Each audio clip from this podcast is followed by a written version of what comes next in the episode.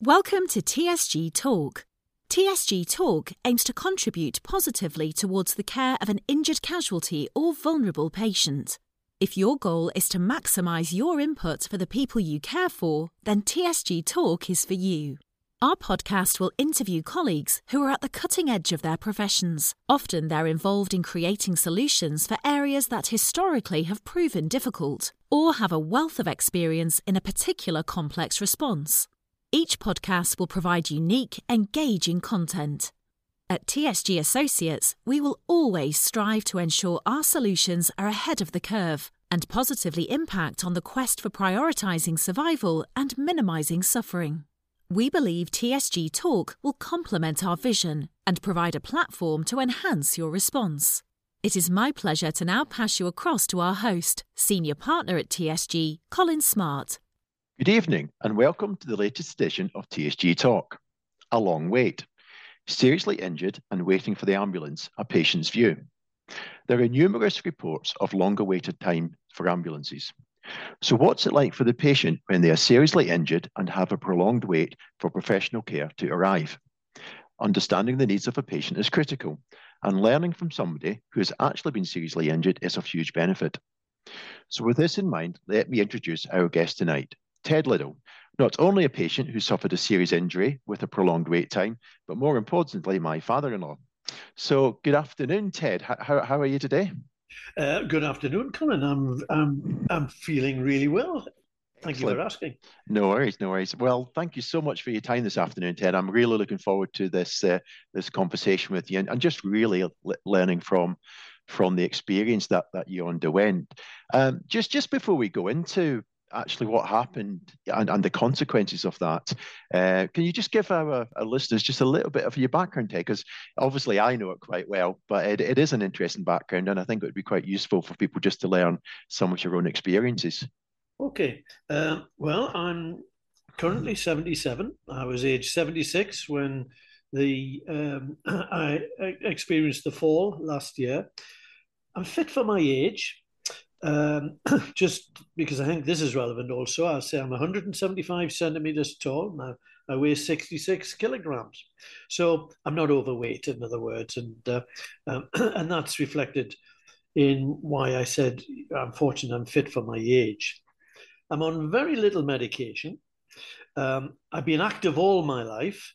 Uh, I left school, went into agriculture, um, and I, I, I did um, open air things um, with that for quite a while, and uh, I became a school teacher in my um, my late twenties, and and then I, I moved into outdoor pursuits instructing as part of that, uh, and uh, and then well in my my mid thirties, um, mid to late thirties, I um, set up a, an outdoor business um, with my wife, and uh, we, we, where, we went skiing, took people skiing in the winter, and uh, in the summer uh, it was uh, adventure activities with smaller numbers.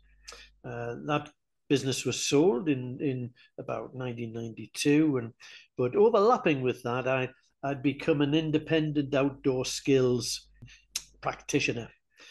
So, and I worked in, in, in a lot of with a lot of different companies and and um, and organizations. But in 1994, because of uh, uh, health circumstance to my son, um, I cut all of that back and um, I worked hard on a uh, my a hobby I had moved into, which was cycling. And from 1994, uh, I got heavily in, became heavily involved in cycling development, and um, that's taken a form since where I've um, invented, created literally several thousand kilometers of signed and mapped cycle routes. I write guide books for cycle routes, and uh, and I create maps for for cycle routes. So I still keep pretty busy. Fantastic. It's certainly um, been, been a, a varied and an incredibly active life you've had, Ted. And uh, just just uh, if any of our listeners are interested in into cycle routes, um, certainly I would recommend any of your guidebooks. So just check Ted Ted Liddle and cycling. I think um, uh, there's nothing wrong with giving you a, giving you a, a bit of a push on the on, on, on, TSG Talk. They are fantastic books, and I've been on on many of the routes that you've um, you know with, with the detail you've put into it and, and how you guide people along there. They are fantastic.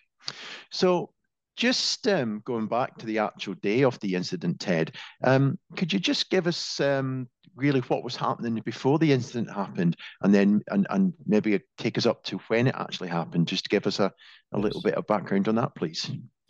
Um, the incident took place five miles away from uh, my home in the town of Hexham, which is uh, my, my, my nearest uh, metropolis. Um, I, ad- I advise um, a cycling charity that had just set up, set up in Hexham, and um, they were in newly um, starting uh, to operate from a, a, premises that had a high Leylandii hedge surrounding it, and uh, they asked me, well, they said, do I know anybody who could um, reduce the height of that uh, hedge? Uh, more, well, hedge is the wrong word. Uh, you know, the, the trees were very tall. Well, I, I said, well, look, I, will offer to do that because I'm, I'm qualified to use a tra- chainsaw, very experienced, and uh, it, with that because we provide logs for for our home, and uh, um, so I went down with my son, my adult son, who I knew I was going to have to go up a ladder. And uh, Angus, my son, um, stands guard at the bottom of the ladder, keeps it steady. And what happened was I'd been cutting for about an hour and a quarter. Um, my chainsaw had uh, run out of uh, fuel. I came down, and sat down, had a cup of tea, and had a rest. And um, it was time to uh, resume work. So I changed the chainsaw. I, I, didn't top the other one up. I changed it to a different chainsaw because I was a bit concerned that the other one had got slightly blunted. And I ascended the ladder to um, a height of 2.4 meters I've measured it since, that's where I was standing. But, but um, uh, before I could clip into something to um, keep me safe, well, what happened was I experienced a, a vascular syncope. My heart missed a beat. Now, nothing like that's ever happened to um, me before, except uh, the very first occasion when I uh, met my wife before um, we, we began to go out. Uh, I missed a beat then, I think. Um, but seriously, never for real have I had anything to affect my heart. It's been uh, uh, very strong.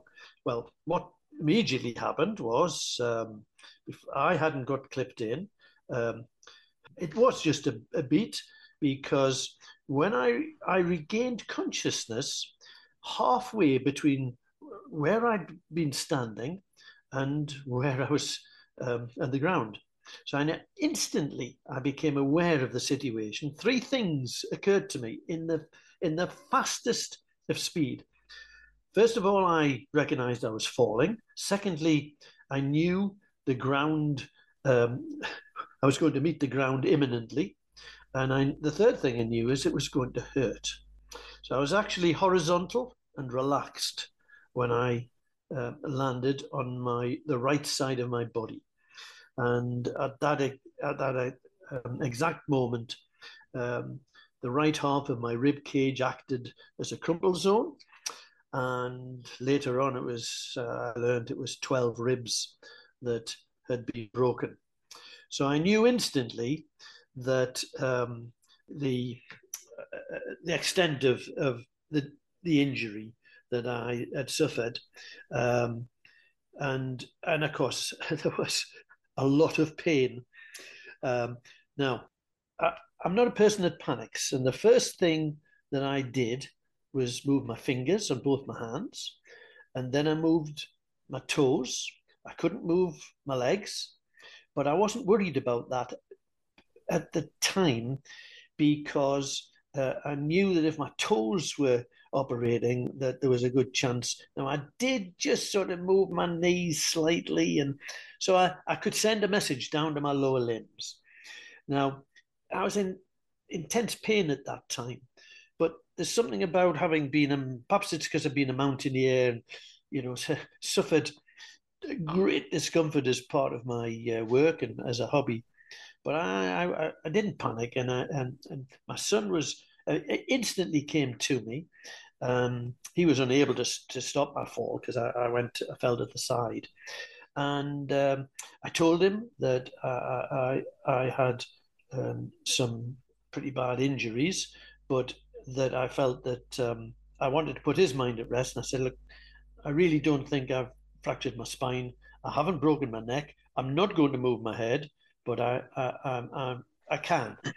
Uh, go inside, get the guys out, tell them that I've fallen, and um, and, and then we'll take it from there. So he came. They came straight out instantly, seriously concerned, but I couldn't really look at their um, faces at all. I, I, could, but I could hear their voices. So um, that that's what that's what led up to the fall, and that's the fall described. Okay, no, that's that's a hugely um, detailed um, explanation of, of, of what actually happened. So from what I'm seeing is um, it, it, was a fall from a ladder about 2.4 meters. Um, you you were conscious in the fall and, and you you you had quite an awareness of what was going on at the time, and then a, a, high level of awareness about maybe the serious seriousness of, of the injuries that you had, and you were almost doing a self check as as yes. those things happened. Um, what I, I, suppose what I'm trying to get to in this question, I think, is just trying to understand um, the thought process of somebody who, who's had a significant uh, mechanism to cause an injury, and, and then obviously realizes they've got uh, a, a, significant injury and, and serious injury as well. Once I suppose you you hit the ground, and you've alluded a little bit to this already, but but what, what how how did you feel? Did you feel frightened when when you got everything settled? Did you feel in control? Was there any sort of thoughts going through you at that point of time? What I suppose what were your emotions once you actually realised what had happened? I go back to saying there was a lot of pain. Um, I mean, that was, honest. I didn't lie on the ground scoring it out of ten, but when I look back, um, it was it was way way up uh, in the nine region. Um, I've got a quite a good uh, pain threshold, and um, I, so I'm aware of that. But I knew instantly that I had d- damaged myself in the fall. Um, I never panicked, not not for one moment. Neither did I cry out or shout in pain, though I was in pain. I think it's my training over the years, being trained as a mountaineering instructor, um, having spent a lot of time um, in the hills, uh, in this country, in you know, Scotland, and, and in the Alps, um, dealing with injuries, severe injuries that I've come across, funny enough, not ones that have happened with me, but I've because I've been there, I've come across several deaths and I've come across um, injured, really injured people, and I, I don't panic, and um, and and and that is the the overall feeling that I had. I know I'm badly injured. I don't know how many bones I've broken, but I've certainly broke, broken bones. What I need to do now is um, take control of the situation as much as I could, and and and and that's what happened. The guys came out from the cabin where they were, and I talked to them. I mean, they were pleased to the fact that I was talking, but I I then explained to them uh, even whether I mean, they, these are some outdoor guys as well, but um, there were there were two, and I said, obviously, don't move me, keep me warm, um, get the ambulance here as fast as you can, please, and I, and I and I didn't speak in a in an unemotional voice because I was in pain, but neither did I panic, and neither was I frightened. Um, I just knew that it was serious and that we needed expert help to to get me lifted up and um, taken to hospital. the ironic thing is, the nearest hospital was a 10 minute walk away, but um, that, um, under normal circumstances. But this was when the delays in the ambulance service had begun to hit, and uh, uh, I I didn't think that I would have to wait the length of time that I did, but that'll explain how I reacted. Um, I took it very seriously, um, and I, I, knew it was serious. But as I say, I didn't. I, I didn't show alarm and fear. I didn't want my son to, to, to be any more worried than I knew he would be. So um, that, that that was, and the fact that I'd, I'd I was able to move my fingers and toes, and I and I did that and every few minutes. I didn't just do it once. Um, that that was just a presence of mind that I, I was I was able to do. Um, I can go on and tell you a little bit about um, the the next phase. Yeah, that, uh, that yeah that, that that that that would be good. But just just to summarize what you were you're saying, Ted, is that what what I'm learning from that is that you you did realize that you had a, a, a serious injury, but actually all your responses were very controlled. You you didn't feel out of control. You you were trying. It sounds like you were analyzing. Okay, what am I dealing with? How do we, how how do we fix the problem as opposed to yeah. Irrational thoughts? Um, so it's it's quite interesting how logical you were thinking at, the time. Um, which which is interesting to know. But yeah, that would be fantastic. Just to, um, I mean, I think what we find often when you know we're going through this phase uh, with injured people at the moment, we, we might have prolonged care um, waiting on an ambulance. You know what the bystanders actually do and the people who get first give you treatment and, and could be caring for you for a for a reasonable period of time. It's interesting to you know learn from your experience really what worked and and uh, and and what didn't work. That didn't mean that's not mean to say it's wrong but it's always nice to know if there was something that we could improve on so we we can enhance care in the future. So could you just tell me a little bit about the bystander care that happened and and maybe some of the the the pros and cons of what went on on as well the two guys that that came out um, were were shocked and i knew and though I couldn't see them, I mean, one of them did, you know, get down and and and uh, on his knees next to me and and and look at my face and and and we talked, but I I, I couldn't. Um, he couldn't stay like that, and and I couldn't and, and wouldn't move my head because I was so still, and I wasn't tempted to do to to move anywhere. Had that been the case, it would have been good to know that one of them would have held my head and kept it absolutely still. But I did that myself. It, I don't want to sound egotistical. I really don't. But I'm, I'm perhaps a bit exceptional to a member of the public who falls and gets very badly injured. It hasn't got my background, and um, so my that that history that I've got over many many years, and I don't know how many first aid courses and uh, one in particular from um, a man that you introduced me to, doing a five day uh, remote area trauma life support course, uh, which was a huge life changing experience learning um, what, I was taught over those five days.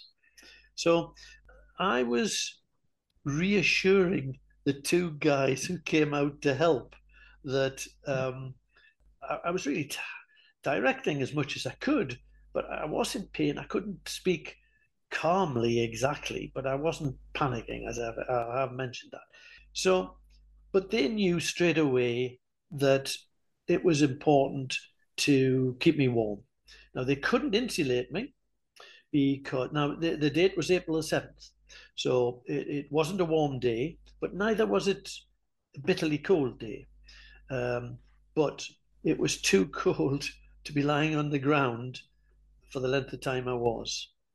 And uh, that was a long time. So it was estimated in the region of two and a half hours that I had to wait before um, an ambulance arrived. Now, the longer I lay, the worse the pain got, and the more I was wanting to hear that ambulance coming along the road, and it just didn't come. And I and, and I'm lying on the ground, no insulation. I'm aware of that. I had chainsaw trousers on, which are warm, very warm on the front side, but not on the back side. That's the design of them. And they're very warm on the front because they're protective. They've got this layer of, of Kevlar um, threads um, in. So that was extremely useful. It has to be said that the when the ambulance uh, guys did, um, paramedics did arrive, um, they didn't find it easy to cut them off me. Uh, and I, I, hardly knew that was happening by then, because before they did that, uh, no, I'll, I'll, come back to that. But um, but anyway, I, the, the the the guys got as many coats and and and stuff. I don't know what it was, but you know, I got covered up as much as it was possible.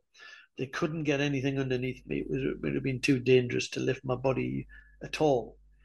So um, um, they, they kept me warm. They talked to me. That was really important.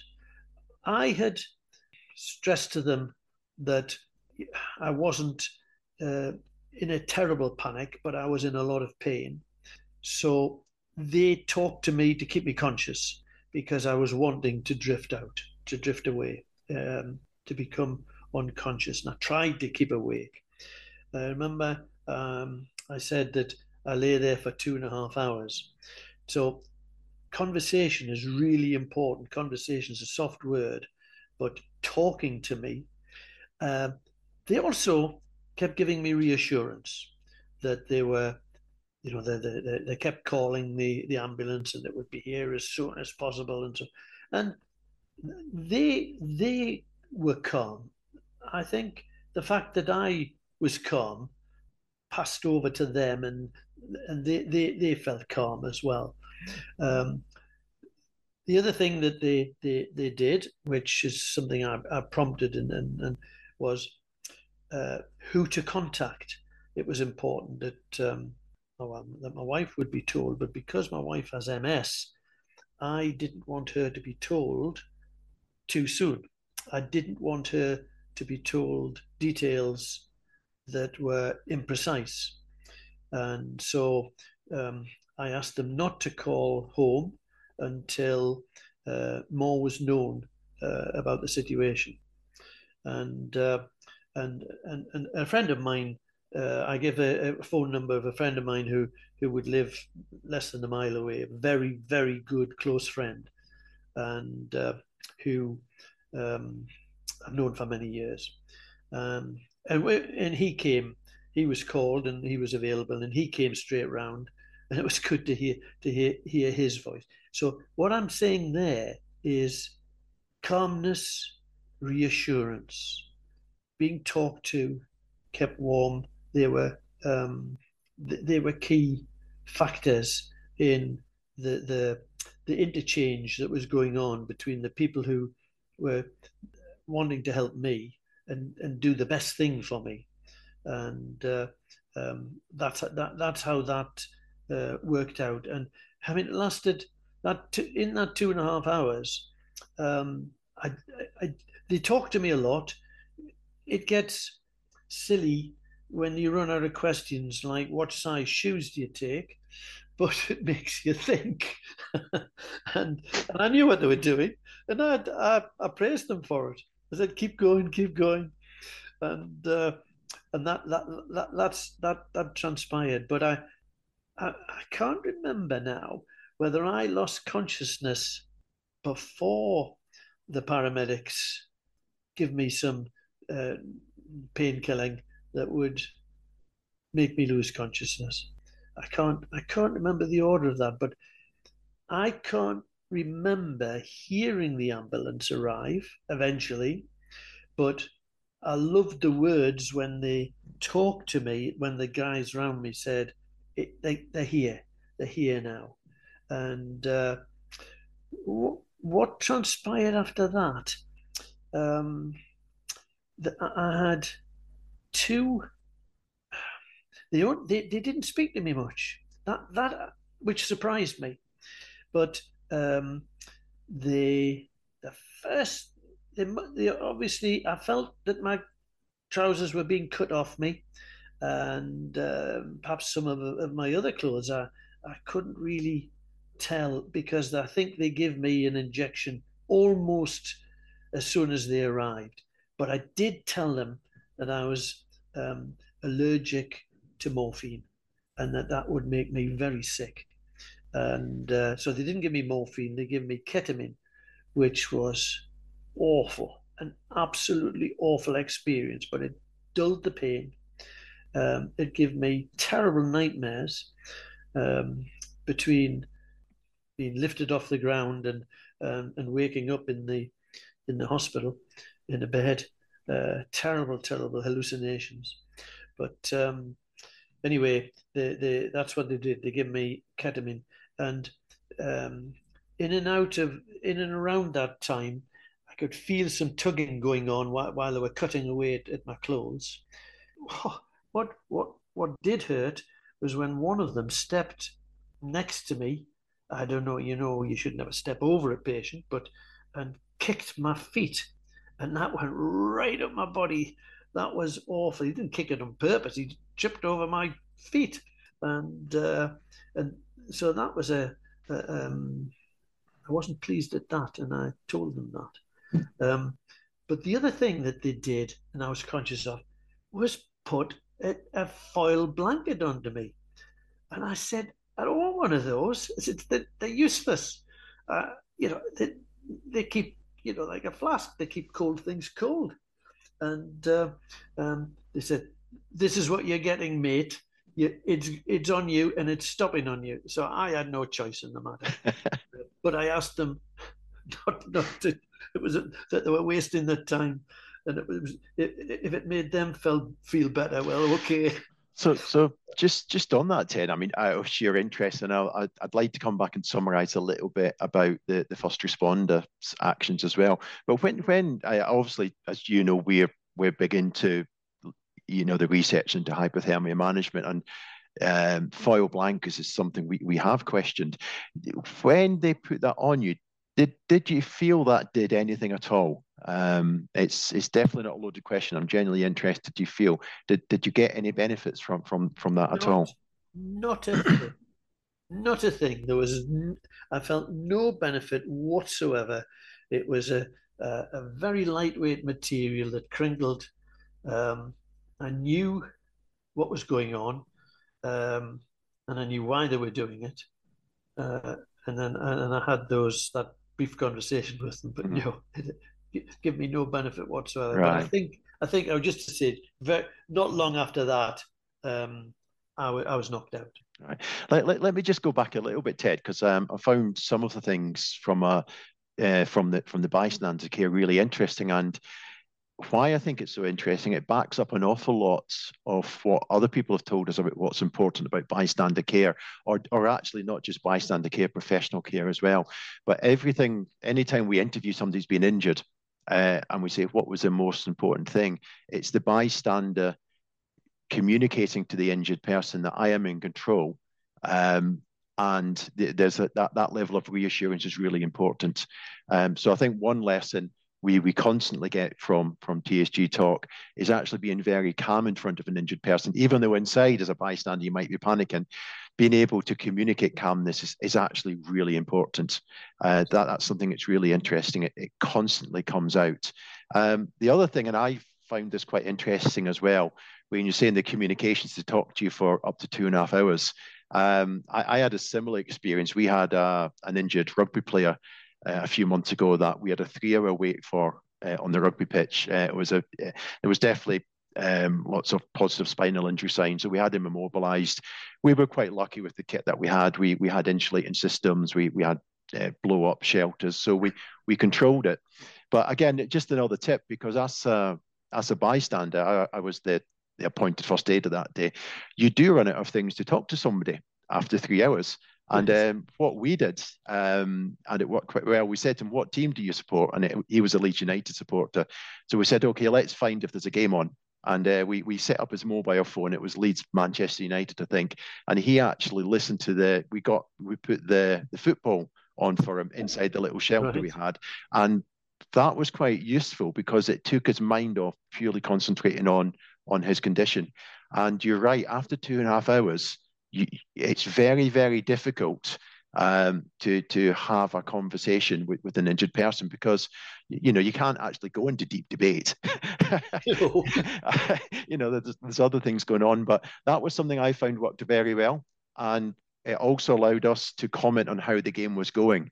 Um, and it, again, you're always working these small percentages of improving care. So I think that's something I would recommend is, you know, conversation will have its limitations. If it's a long wait, what we've both experienced, the two and a half hours to the three hour wait, think about how else you can uh, entertain might not be the right word, but how else can you can deflect um, the patient solely being concentrated on the injury. And that day, it was just bring up the Leeds United, Man United game on the radio, and and, and it worked pretty well. Uh, so, but coming back to, I think the most important point for the bystander care is being able to give that reassurance. Um, I think human empathy is a massive thing when, when you're in those situations and, and shouldn't be understated. It's also interesting when you talk to some senior clinicians. Um, uh, one really interesting one was um, one of the doctors we'd interview who did who'd done a very complex cave rescue, and um, I asked him what what does a senior clinician bring. He says, well, often with the injuries we've got, there's not a lot we can do in the places we are, but what we can bring is a level of calm. Mm. Um, and so I think if any bystander has to give care, if they can bring a level of calm to the situation, even if they can't give a significant level of clinical input, I think that's very important. And that's certainly something we, we're finding time and time again, where we're, we're getting brought up that, that, that calmness, reassurance, I am in control is, is really important. So you've sort of alluded to the, the treatment already, that ketamine wasn't a, a nice experience and um, getting your feet kicked really wasn't nice as well. Um, but can was there, there, there anything uh, when the professional care did arrive, and I completely understand when you hear those sirens, it's it's a, it's an absolute wonderful sound. Well, how, how would you say you felt when you heard that siren? Was there a general relief, or, or did you still have a high level of concern? Was what were, I suppose what were your emotions when you knew the ambulance was was now there?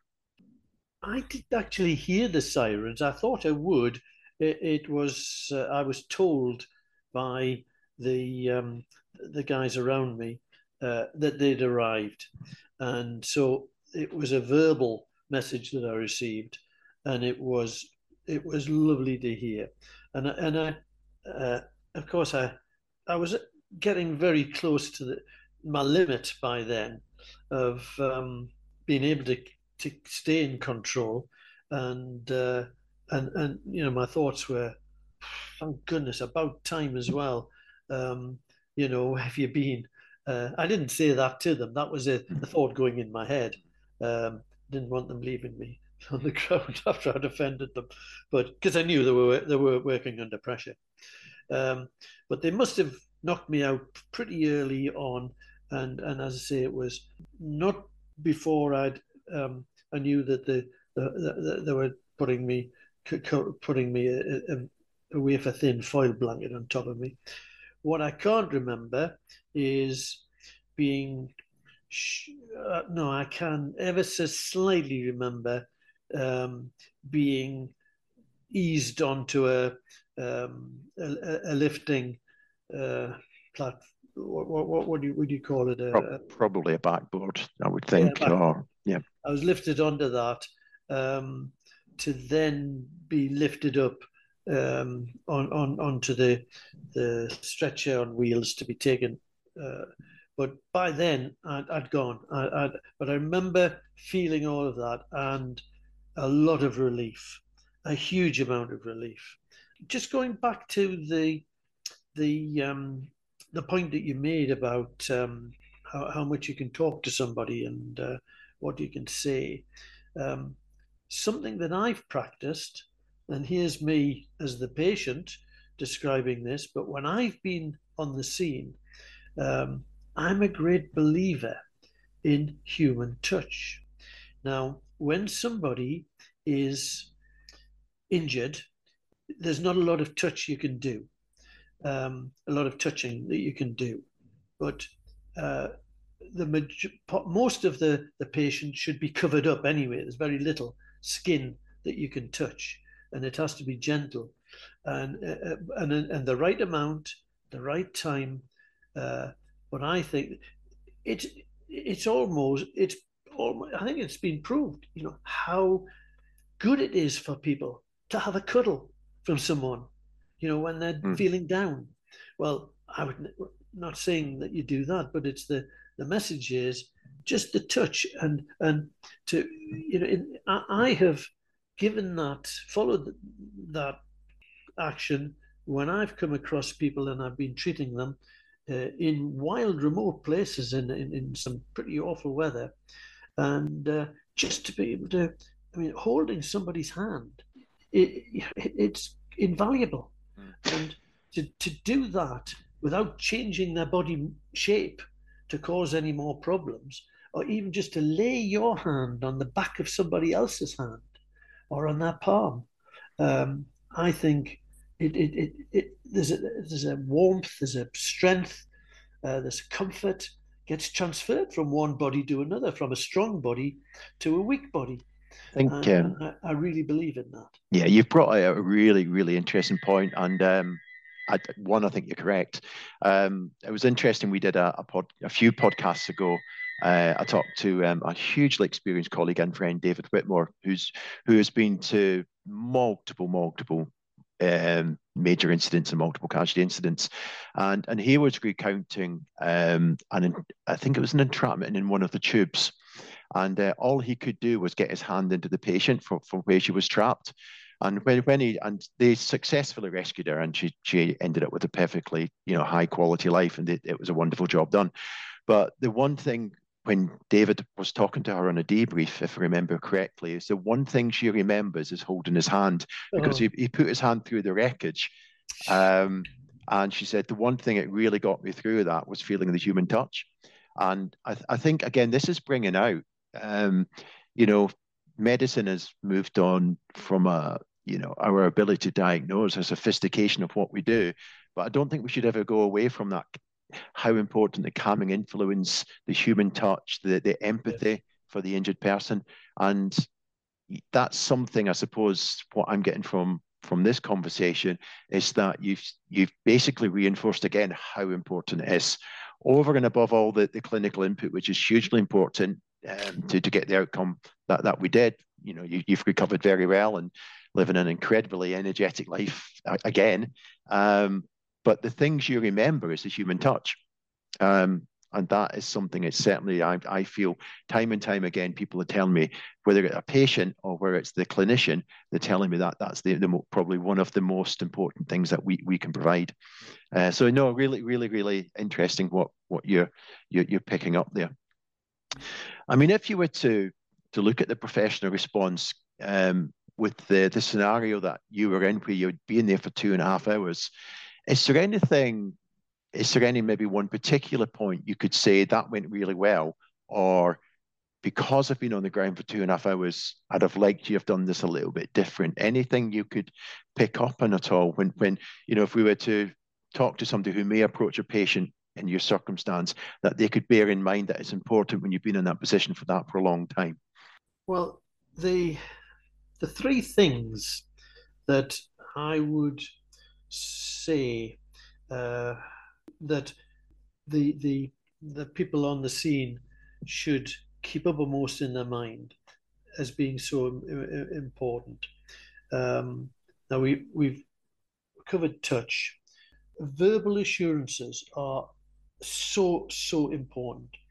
Uh, not being lied to, but um, but being but being given positive um, words, sharing positive thoughts, I think is really important. Another aspect I think is updates. I think it's really important to be updated Now, the update might be we've been on the phone again. Um, there's a big de- there's a delay. The, the but they, they, we know that they know that you need help, and and we have their assurance that they'll be here as quickly as possible. Now, that that to a certain extent is um, a little bit of flannel, but you know to hear that is is is priceless. So updates is, is important. I think the last of the the points that I would share over this um, um, process that's that's happening while someone's waiting is the importance of asking the patient questions. Now, um, that I believe is important because it stimulates the patient to think, be forced into thinking. Now I'm I'm I'm lying there thinking, I know why you're asking me that, but I'm pleased that you are, mm. and I'll play along with that because I know how important it is. So asking questions, but that was important to me. But I knew that my answers were providing information to them. So the questions is very much a two-way process, um, and, and and I think they're the the most important um, points that I would say came out of um, my, my, wait. I say two and a half hours. I mean, nobody kept an exact t- uh, clock on it. It, it. it was it was in addition to it was longer than that, but it wasn't over three, but it was creeping up towards three. And of course, later on, I discovered I had a punctured lung. Um, I had uh, a fractured uh, pelvis. Uh, it had fractured in the loop area in, in, in my groin. I had uh, cracks on my pelvic girdle around my back uh, uh, as well, and um, the um, the sacrum bone at the bottom of my spine had fractured.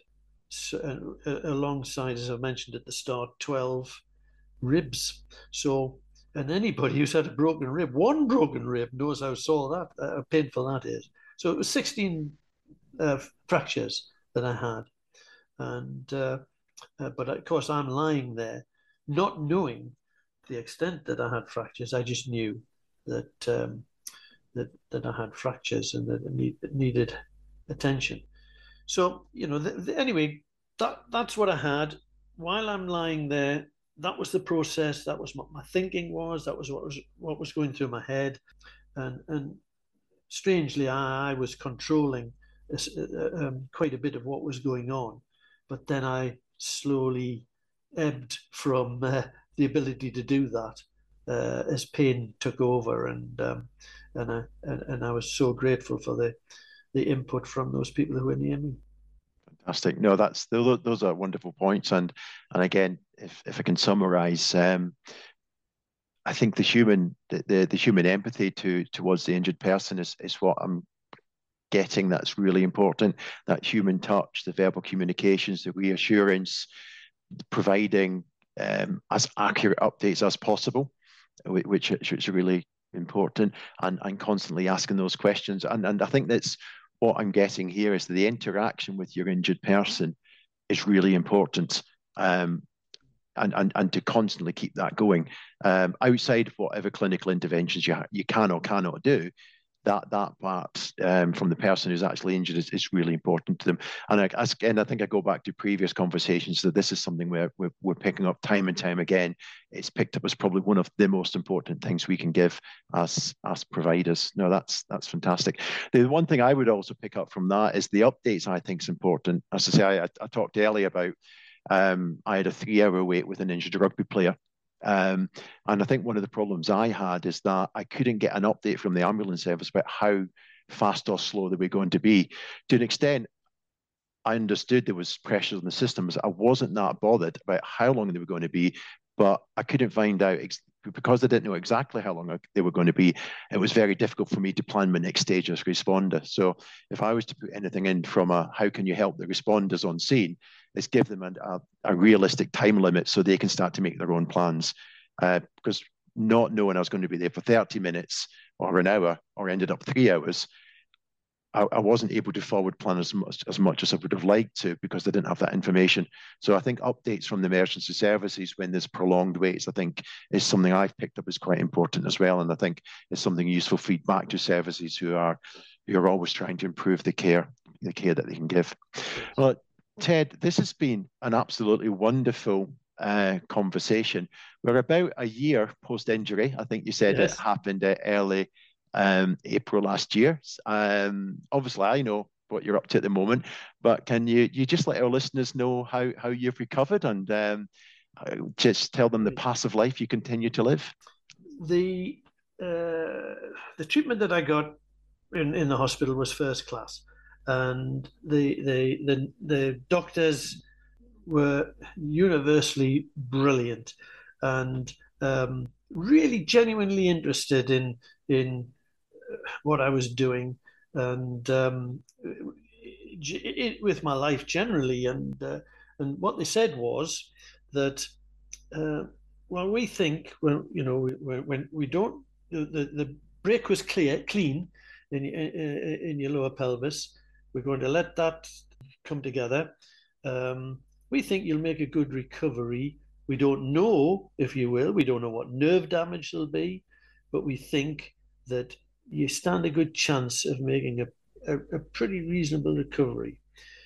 And I began to recover quite quickly um, after I, I, I, was in the, the, the first ward that, that, that I was in.